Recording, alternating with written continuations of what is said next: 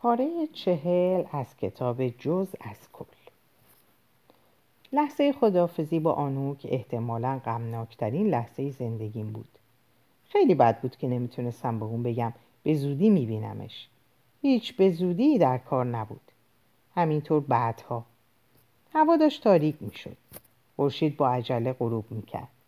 سرعت همه چیز زیاد شده بود. هوا سنگین بود. اسکار که میدونست با اومدن به اونجا چه خطری کرده، با عصبیت روی پاش ضرب گرفته بود. شن به سرعت از ساعت شنی پایین میریخت. آنوک مغموم بود. فقط در لحظه خداحافظیه که آدم کار کرده کسی رو میفهمه. آنوک جونمو نجات داده بود. بارها. گفت نمیدونم چی بگم. من حتی نمیدونستم چطور باید بگم نمیدونم چی بگم. بعد رفتم. حالا من چمدونامو بستم و انتظار میکشم. هواپیما حدود چهار ساعت دیگه از زمین بلند میشه. کارولین صدام میکنه. هرچند نمیفهمم چرا به من میگه ادی. ادی جواب میده. با من حرف نمیزنن. فکر کنم باید این نوشته‌ها رو بذارم در یه جعبه و یه جایی در همین خونه پنهونش کنم. شاید یه آدم باهوشی بعد از من منتشرشون کنه. شاید بعد از مرگم برق برگرده. مطمئنا رسانه ها و مردم فرار ما رو دلیل قاطع بر گناهکاری ما خواهند دونست. ولی اونقدرها اونقدر بر روان انسان اشراف ندارن که بفهمند فرار گواه ترسه نه گناه. من حالا در راه فرودگاه باید کنار خونه جسپر بایستیم تا با اون خداحافظی کنیم. چطور میخوام با پسرم خداحافظی کنم؟ رفتنش از خونه به اندازه کافی مشکل بود، ولی کدوم کلمات میتونستن خداحافظی بسازن که بتونه بیان کنه قرار تمام روزهای باقی مانده از عمرم رو با اسم هوراس فلنینت در میان یک مشتبهکار تخمی تایلندی سر کنم. فکر کنم اونو اینگونه تسلی بدم که پدرش مارتین دین نابود نخواهد شد، بلکه این هوراس فلینت است که در قبرستانی پر از گلولای در تایلند دفن خواهد شد. احتمالا شنیدن این حرف خوشحالش میکنه. خیلی خوب. حالا کارولین واقعا داره صدام میزنه. باید برم. این جمله‌ایه که دارم مینویسم. آخرین جمله‌ایه که خواهم نوشت. چرا؟ آخه چرا من هم همراهشون فرار کردم؟ چرا سرنوشتم رو با وجود تمام ماجراهایی که بینمون پیش اومده بود با سرنوشت پدرم گره زدم؟ به خاطر اینکه فرزند وظیفه‌شناسی هستم؟ نمیشه همه چیزو از قبل پیش بینی کرد. من عاشق پدرم بودم. حالا هر چقدر پر عیب و ایراد این دلیل شد. منظورم اینه که وفاداری یه طرف، ولی این مرد زندگیمو نابود کرده. همین کافیه رهاش کنم تا بدون من در جنگل‌ها بپوسه. فضولیش در رابطه من قابل بخشش نبود. قبول. تقصیر اون نبود که من عاشق دختری شده بودم که یه دختر نبود و یه عمارت شعله‌ور بود. اینم تقصیر اون نبود که این دختر کسی رو انتخاب کرد که من نبودم. چاره دیگه‌ای نداشتم. در کمال شرمندگی من خودم بودم. نمیتونستم کسی دیگه ایشم. تقصیر پدرم نبود که نتونستم محبتش رو به زور از آن خودم کنم. من نتونستم پیشنهادی به اون بدم که نتونه ردش کنه. بنابراین اون ردم کرد. همین. این تقصیر پدرم بود که این ساختمون مشتعل عاشق دوست پسر شکست خورده سابقش بود و ما رو در محراب این عشق قربانی کرد. نه، تقصیر پدرم نبود. ولی من در هر صورت محکومش میکردم. خوبی ملامت همینه. هر جایی که بگی میره. سوال نمیکنه. اینکه ادی سر پدرم کلاه گذاشته بود چنان مصداق خنجر از پشت زدن بود که با تمام وجود دلم میخواست قبل از علنی شدن خبر آسمون خراش رو از اون مطلع کنم. هرچند دیگه دوست دخترم نبود. شاید این بهانه خوبی بود برای دیدن اون، برملا کردن رازهای خانوادگی. من واقعا به یک بهانه احتیاج داشتم. جهنم ترکم کرده بود و تماس برقرار کردن با کسی که رهایت کرده کار پرمخاطره ایه. هر کارم بکنی باز درماندگیت آشکار میشه. اولین بار لباسی رو که در کلبم جا گذاشته بودم براش بردم و دفعه دوم لباسی رو که مال اون بود ولی همون روز از فروشگاه خریده بودم. در هیچ یک از این دوبار از دیدنم خوشحال نشد. جوری نگام کرد انگار هیچ کاری در میدان دیدش ندارم. بار سوم در خونش رفتم و دستم رو گذاشتم روی زنگ. یادم روز قشنگی بود و تکه های ابری پر و پیمان در باد به هم میپیچیدن. هوا عطری داشت که آدم رو یاد بوی عطرای گران قیمتی مینداخت که زنان پولدار به گربه هاشون میزدن. بعد خورد پرسی چی میخوای؟ هیچی، فقط میخواستم باهات حرف بزنم. دیگه نمیتونم در مورد خودمون حرف بزنم، چون دیگه چیزی به اسم ما وجود نداره. البته ما وجود داره، ولی این ما من و تو نیست، من و برایانه. پرسیدم نمیشه فقط با هم دوست باشیم؟ درماندگیم آشکار شد. آروم با قیافه‌ای متعجب جواب داد دوست باشیم؟ انگار از او خواسته بودم ماهی باشیم. گفتم سخت نگی، بیا بریم با هم قدم بزنیم. فکر نکنم. تا سر خیابون نرم شد. وقتی داشتیم با هم قدم میزدیم براش از ماجرای میلیونرها گفتم و ادی که بیشتر دوستانش رو برنده اعلام کرده بود و این که اگه کسی بو میبرد به صلیبش میکشیدن. یادم میاد اون زمان تنها چیزی که دلم میخواست این بود که حتی شده چند لحظه نزدیکش باشم و فکر میکردم افشای این راز خانمان برانداز منو به هدفم میرسونه. هیچ فایده ای نداشت. در واقع هر چقدر بیشتر خودمو از زیر بار رازداری خلاص کردم بیشتر سرخورده شدم. گفت پدرتو در حال در حال دیوانه است. در هر حال دیوانه است. انگار این قضیه به چیزی که من میگفتم ربط داشت. وقتی به در خونش برگشتیم با من جدی شد. از اینجا فهمیدم که دستمو گرفت و گفت من هنوز بهت علاقه دارم. میخواستم چیزی بگم. از اینجا فهمیدم که دهانم رو باز کردم ولی اون نگذاشت حرف بزنم. ولی علاقه‌ام به برایان بیشتره. اون وقت, م... اون وقت بود که متوجه شدم درگیر مسابقه قدرت احساساتش شدم. برایان صاحب احساسات به درد بخورش بود و من صاحب تهمونده ها. احساسات ولرم و بیهوش و روبه موت. عجیب نبود حسشون نمی کردم. قسمتش... قسم... قسمش دادم رازهایی رو که به اون گفتم به کسی نگه و البته که اون بیدرنگ کلمه به کلمه حرفامو به مردی که دوستش داشت گفت. این خبر داغ برای احیای حرفش به اون داده شده بود.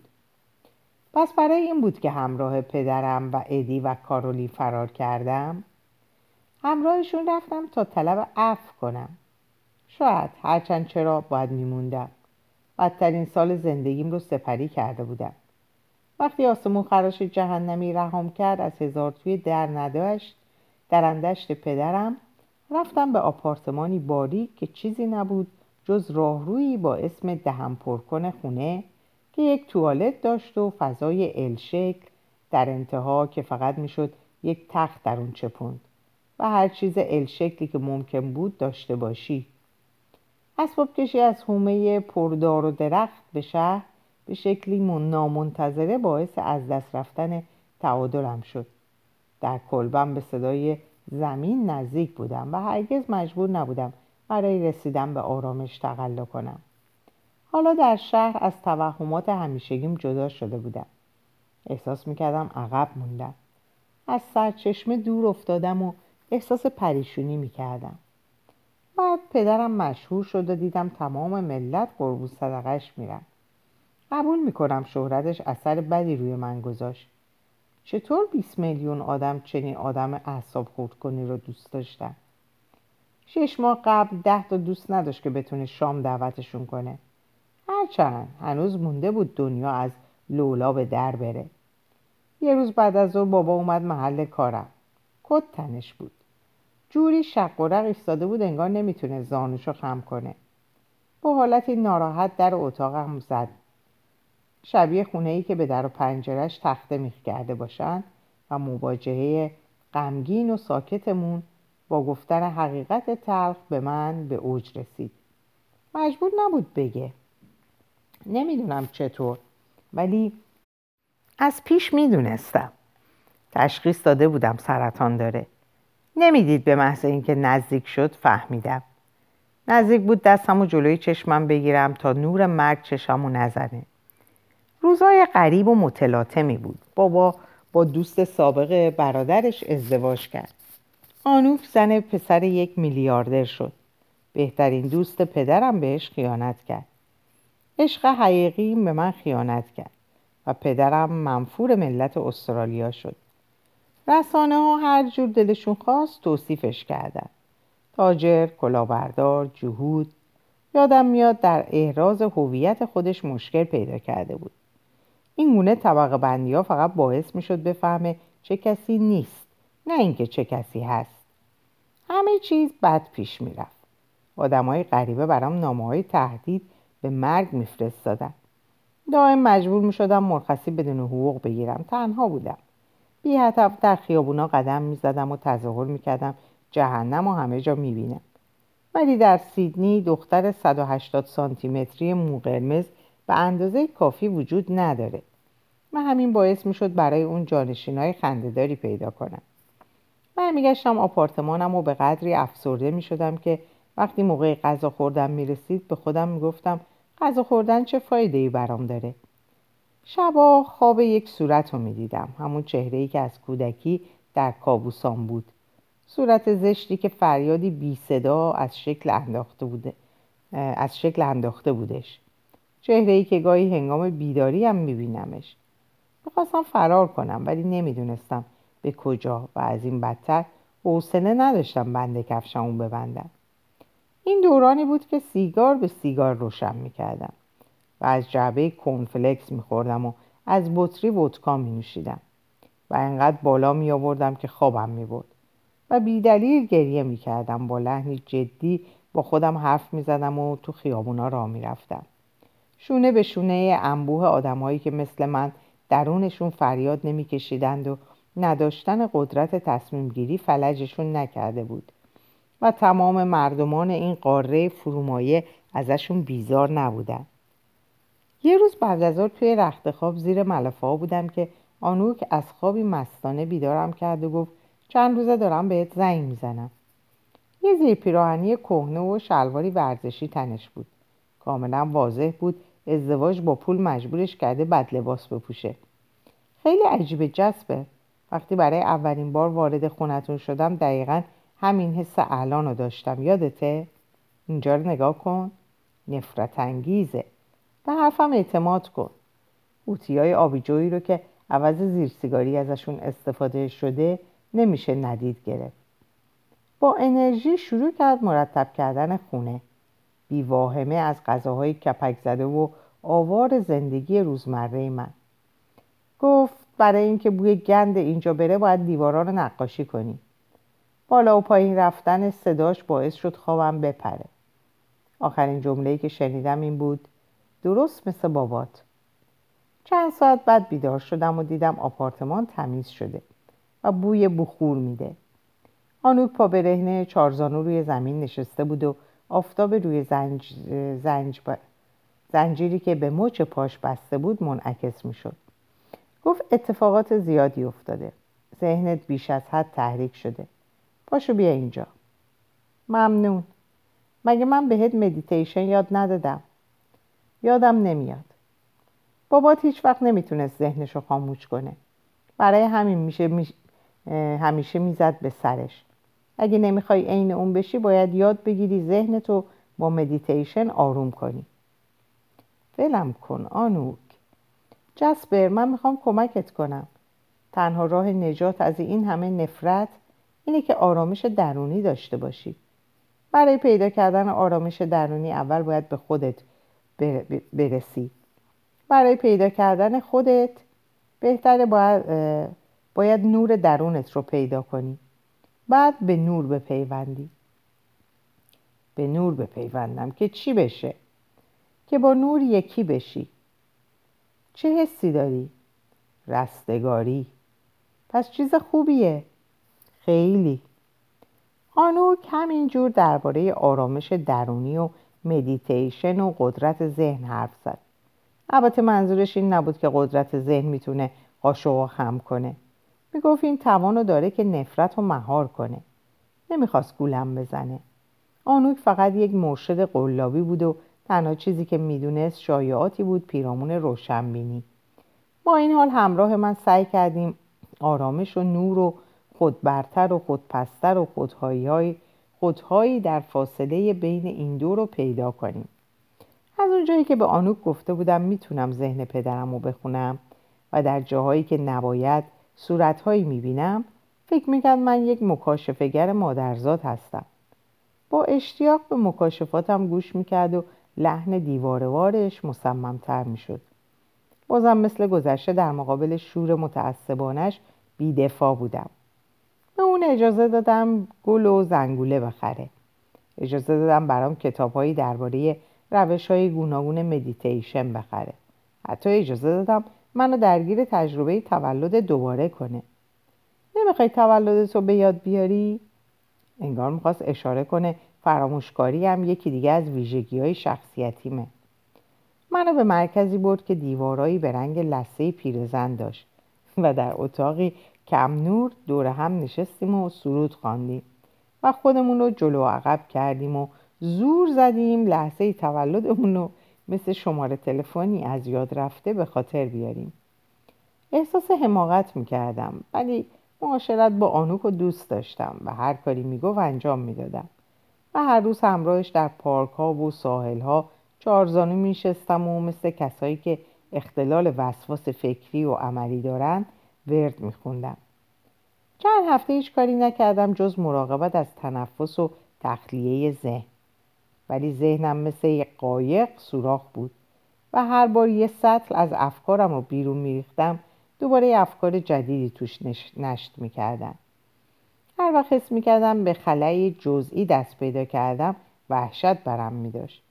خلای ذهنی حس سعادت نداشت، اهریمنی بود.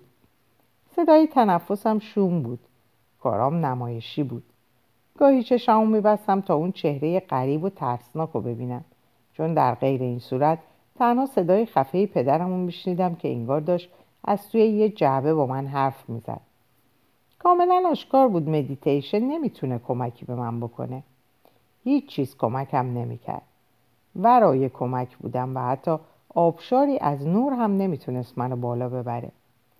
شروع کردم به تفکر درباره چیزایی که در هزار تو از طبیعت دیده بودم. اونا هم ناگهان به نظرم وحشتناک و متظاهرانه اومدن و فکر کردم آیا کفر اگر بگم رنگین کمان رنگین کمان باسمه‌ایه؟ خلاصه روانم در چنین وضعیتی بود. وقتی بابا و ادی و کارولین اومدن در خونم و انقدر بوق زدن که رفتم پایین، ماشین با موتور روشن جلوی در خونه ایستاده بود. رفتم طرف پنجره، تک تکشون عینک دودی زده بودن. انگار همه خمار بودن. بابا گفت فردا میان دستگیرم کنن. میخوایم فرار کنیم. نمیتونین. بابا گفت امتحانش ضرر نداره. اومدیم برای خداحافظی. ادی سر تکون داد. تو هم باید با ما بیای. این دلیل خوبی بود که منم سر تکون بدم. این کارو کردم و پرسیدم شما فراری های خلوچل میخواین تو تایلند چیکار کنین؟ تیم لانگ پیشنهاد داده یه مدت به ما پناه بده. داد زدم تیم لانگ؟ بعد زیر لب گفتم خدایا. در همین لحظه فکری پوچ و خطرناک به سرم زد. همونقدر که جهنم رو با مشتای گره کرده دوست داشتم، از تیم لانگ با آغوش گشوده متنفر بودم. فکر کردم میکشمش. با خونسردی یه گلوله بر سرش شلیک میکنم. بابا پرسید حالت خوبه؟ در اون لحظه فهمیدم نمیتونم بر میلم به عملی کردن فانتزی های خشونتبارم غلبه کنم. ماها بود در ذهنم خیالاتی شریر... شریرانه میپروردوندم. آرزوم این بود که در دهان مردم سیرابی بچپونم و حالا به نظرم اومد خشونت منطقاً قدم بعدیه. بعد از سالها تماشای از همپاشیدگی های دوره‌ای پدرم، تصمیم گرفته بودم از تعمق شدید پرهیز کنم. به نظرم رو آوردن به جنایت راه مناسبی اومد.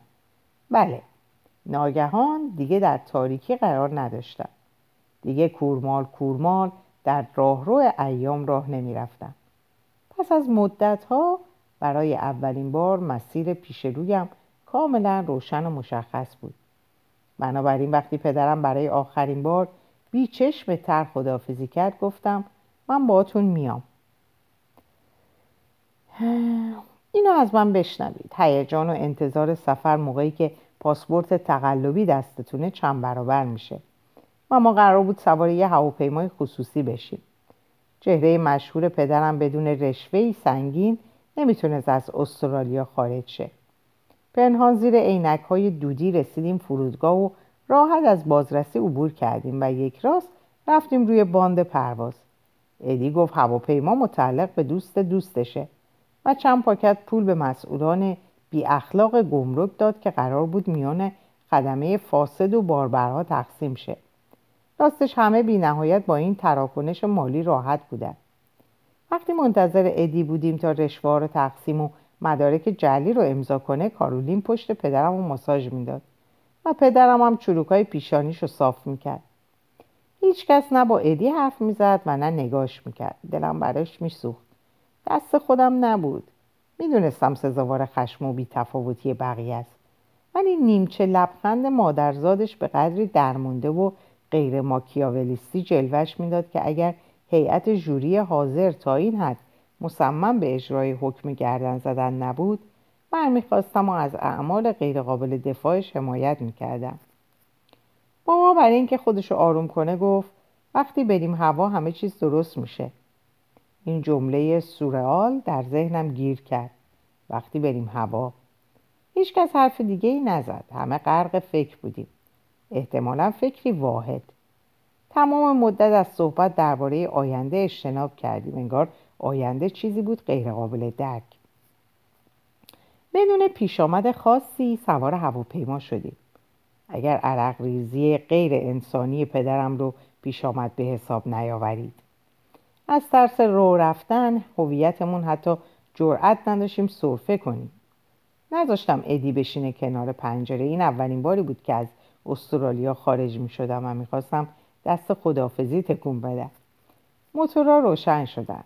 با صدای غرش از جا بلند شدیم و به سوی آسمان صعود کردیم و بعد صاف شدیم. همه چیز درست شد.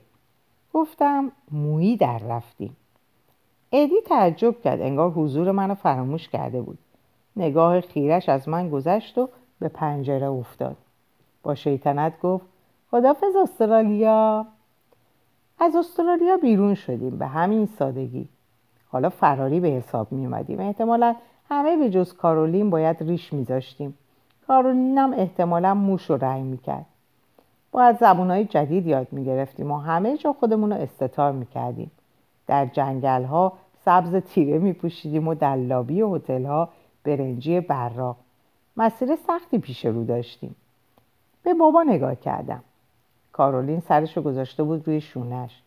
هر بار که چشم در چشم میشدیم یه نگاه یک نگاه هیجان انگیز نیست به من مینداخت و انگار راهی سفری پدر و پسری بودیم. یادش رفته بود دیگه از این بیشتر نمیتونستیم به هم نزدیک شیم. شبیه دوتا زندانی بودیم که پاشون رو به هم زنجیر کردن. بیرون آسمون رنگ آسمون رنگی یک دست داشت. ابوی عبوس و ترش رو. محو شدن سیدنی رو با حسی که به غم پهلو میزد تماشا کردم. پنج ساعت گذشت و ما هنوز روی استرالیا پرواز میکردیم. بر فراز مناظر زشت و تیره و تار کشور مجنونمون. تموم شدنی هم نبود. برای درک زیبای هولناک درونش باید وسطش میبودی. سوار یک ماشین فرار مجهز. از منظر موقعیت جغرافیایی غیرقابل درک و ترسناک. خب اینم از مرکز کشور ما. باغ بهشت نیست. بعد بر فراز آب پرواز میکردیم. فکر کردم دیگه تموم شد. صحنه نمایشی که زندگی‌های باور نکردنیمون بر اون اجرا شد به زیر ابرها خزید. این احساس به عمق وجودم رفت و انقدر گشت تا جایی راحت و آسوده پیدا کرد. تنها موضوع تفکر آینده بود. نگران بودم. از اون جنس آینده های با دوام به نظر نمی اومد. بی مقدمه از ادی پرسیدم از ما چی میخواد؟ کی؟ تیم لانگ. نمیدونم، دعوتتون کرده مهمونش باشی. چرا؟ نمیدونم. خب چه مدت قراره مهمونش باشی؟ نمیدونم. تو چی میدونی؟ خیلی مشتاق مشتاق شما رو ببینه. چرا؟ نمیدونم. کشتی منو ادی. داشتیم خودمون رو به تیم لانگ اسرارآمیز تسلیم میکردیم، حالا که با استفاده از پدرم میلیون ها دلار از مردم استرالیا دزدیده بود، میخواست بابت ساده لوحیش از اون تشکر کنه. کنجکاو بود ببینه یه آدم تا چه اندازه میتونه احمق باشه. آیا قصد سیاهی پشت این دعوت قصد سیاهی پشت این دعوت بود که هیچ یک از ما از اون خبر نداشتیم؟ چراغای هواپیما خاموش شد و وقتی در تاریکی بر فراز زمین سفر می‌کردیم به مردی فکر کردم که قصد کشتنش رو داشتم. در اخبار خونده بودم پلیس تایلند از دستگیریش عاجز شده و ادعا کرده تیم لانگ شیطان مجسمه، یک هیولای واقعی. پس مشخص بود دنیا بدون اون جای بهتریه، وگرنه این حقیقت که جنایت تنها ایده سودمندی بود که در ذهنم وجود داشت افسردم میکرد. ادی جمعیت فرودگاه را از نظر گذراند و گفت هیچ کس نیومده استقبال ما. من و بابا و کارولین به هم نگاه کردیم، خبر نداشتیم کسی قراره بیاد استقبالمون. ادی گفت همینجا صبر کنیم، میرم تلفن بزنم. صورت ادی رو موقع حرف زدن با کسی که به نظرم تیم لانگ بود نگاه کردم. با حرارت سر تکون میداد. با چاپلوسی مسخره‌ای خم و راست میشد و لبخندی پوزش طلبانه بر لب داشت. ادی گوشی رو گذاشت و یه تلفن دیگه زد. من و بابا و کارولین در سکوت تماشاش میکردیم. گاهی هم به هم نگاهی مینداختیم، به این معنا که میدونیم هیچ چیز دست ما نیست ولی باید کاری بکنیم. ادی دوباره گوشی رو گذاشت و مدتی به تلفن خیره موند. بعد اومد پیش ما و با ناراحتی دستاشو به هم مالید. امشب باید تو هتل بخوابیم، فردا میریم خونه آقای لان. بابا گفت باشه، بریم تاکسی بگیریم. نه، یکی میاد دنبالمون. بیست دقیقه بعد یه زن قد کوتاه تایلندی اومد. دهان کوچکی داشت و چشمانی آنقدر بزرگ که فکر میکردی پلک نداره. آروم اومد سمت ما، میلرزید. ادی مثل گاو در حال نشخوار ایستاده بود. زن دستاشو دور گردن ادی انداخت و به حقحق افتاد. متوجه شدم ادی احساساتی شده، چون ناگهان چهرش از حالت مرموز همیشگیش خارج شد. آغوششون انقدر طولانی شد که حوصله‌مون سر رفت. همه احساس بدی داشتیم. زن رو کرد به ما و گفت خیلی مشتاق بودم شما رو ببینم. با تردید پرسیدم واقعا؟ بعد ادی گفت لینک همسر منه. بابا گفت نه نیست. لینک جواب داد چرا هستم. من و پدر جا خوردیم. ادی زن داشت. پرسیدم چند وقت ازدواج کردی ادی؟ نزدیک بیست و پنج سال. بیست و پنج سال؟ بابا گفت ولی تو ساکن استرالیایی؟ دیگه نه. پدرم گیج شده بود. گفت ادی بیست و پنج سال یعنی وقتی همدیگر رو تو پاریس دیدیم متأهل بودی؟ ادی لبخند زد، انگار گفته پدرم جواب بود نه سوال. آشفته و متحیر فرودگاه رو ترک کردیم. در یک کشور دیگه نبودیم، در کهکشان دیگه بودیم، جایی که ادی بیست و پنج سال پیش در اون ازدواج کرده بود. بیرون گرما بهمون هجوم آورد. همه سواری مرسدس زیتونی رنگ شدیم و با سرعت رفتیم سمت هتل. چون این اولین بار بود که کشوری غیر از استرالیا می‌دیدم، چشام همه چیز رو می‌بلید. ولی شما را از شرح سفر معاف می‌کنم. اینجا تایلنده. مناظر و بوهاش براتون آشناست. کتاب‌ها خوندین، فیلم‌ها دیدین. گرم، چسبناک، پرعرق، بوی غذاهای پرادویه. همه جا نشانه ای از مواد مخدر و فحشا می دیدیم. چون شبیه بیشتر مسافران ما هم با خود یک سری تصورات کلیشه‌ای آورده بودیم که بهتر بود هنگام ورود به عنوان اقلام مضر به گمرک تحویل می دادیم تا قرنطینه شن. در ماشین ادی و لینگ آروم به زبان تایلندی با هم حرف می زدن. در مکالماتشون چندین بار از ما نام بردن. پدرم نمی تونست چشم از ادی و همسرش برداره. همسرش. بابا پرسید هی ادی بچم داری؟ ادی با اشاره سر گفت نه. مطمئنی؟ ادی از پدرم رو گردوند و دوباره آروم با زنش حرف زد. وقتی وارد هتل شدیم و مواظب بودیم یه وقت به جای اسم جدید اسم واقعیمون رو ننویسیم، یک آن به ذهنم اومد اتفاق عجیب سفرم از استرالیا به تایلند نبود. این بود که داشتم همراه یه سری آدم دیگه مسافرت میکردم. همیشه تصورم این بود که ترک استرالیا نماد استقلال مطلقم خواهد بود و حالا اینجا بودم، همراه هر کس که میشناختم. میدونم که هرگز نمیشه از دست خود گریخت، نمیشه از گذشته فرار کرد. آدم هر جا بره گذشته‌شو با خودش میبره، ولی من حقیقتاً قادر به انجام این کار شدم به معنای واقعی کلمه. خوشبختانه برام یه اتاق مجزا گرفتن که مشرف بود به لاشه شکم دریده یک سگ. شب در اتاق قدم میزدم. تمام فکرم مشغول این بود که الان خبر فرار ما در استرالیا پیچیده، در تمام میخونه ها حرف ماست و به رغم فرار دزدکیمون پیدا کردن ما کار سختی نیست. به راحتی میتونستم واکنش استرالیا رو به گریزمون تصور کنم و حدود سه صبح نفرتی که از وطن تا این هتل خنک در خیابانی که کسان همراه خود آورده بودم اوج گرفت.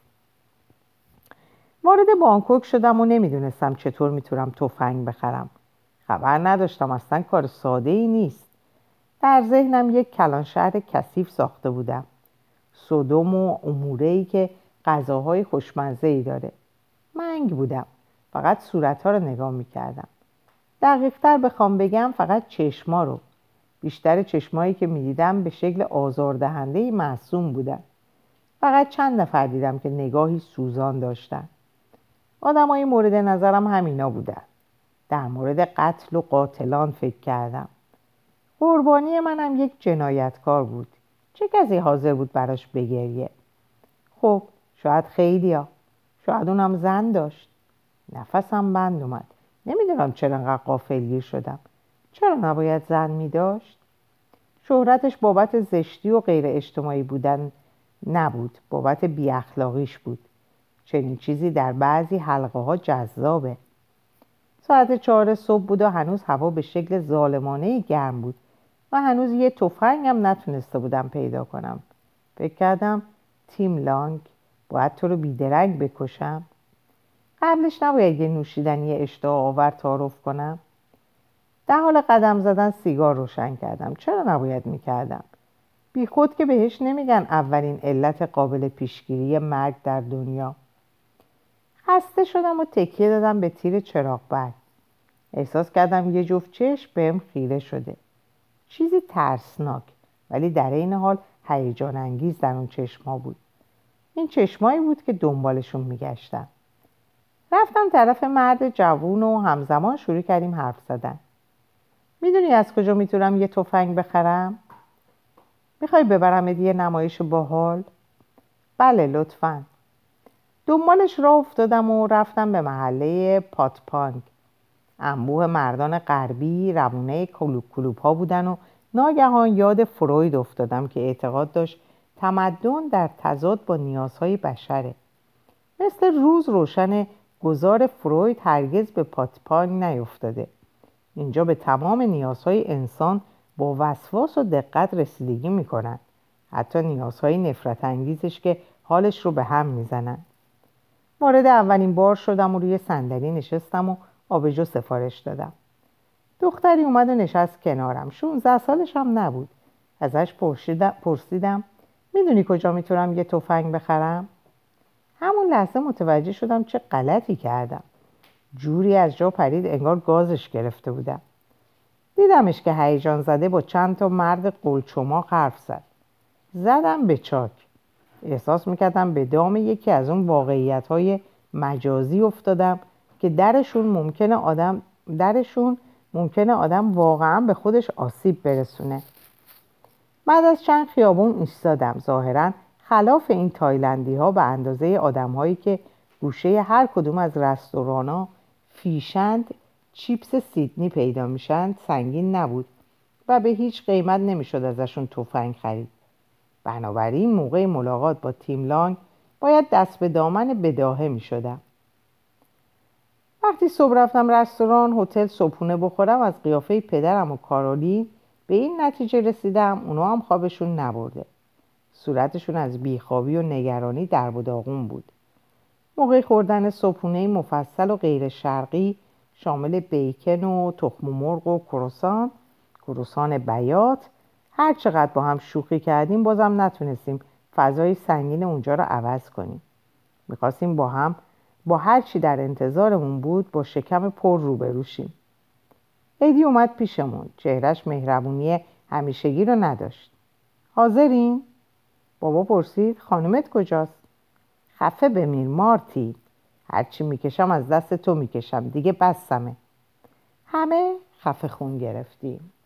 در اینجا به پایان این پاره میرسم. اوقات خوبی رو براتون آرزو میکنم و خدا نگهدار.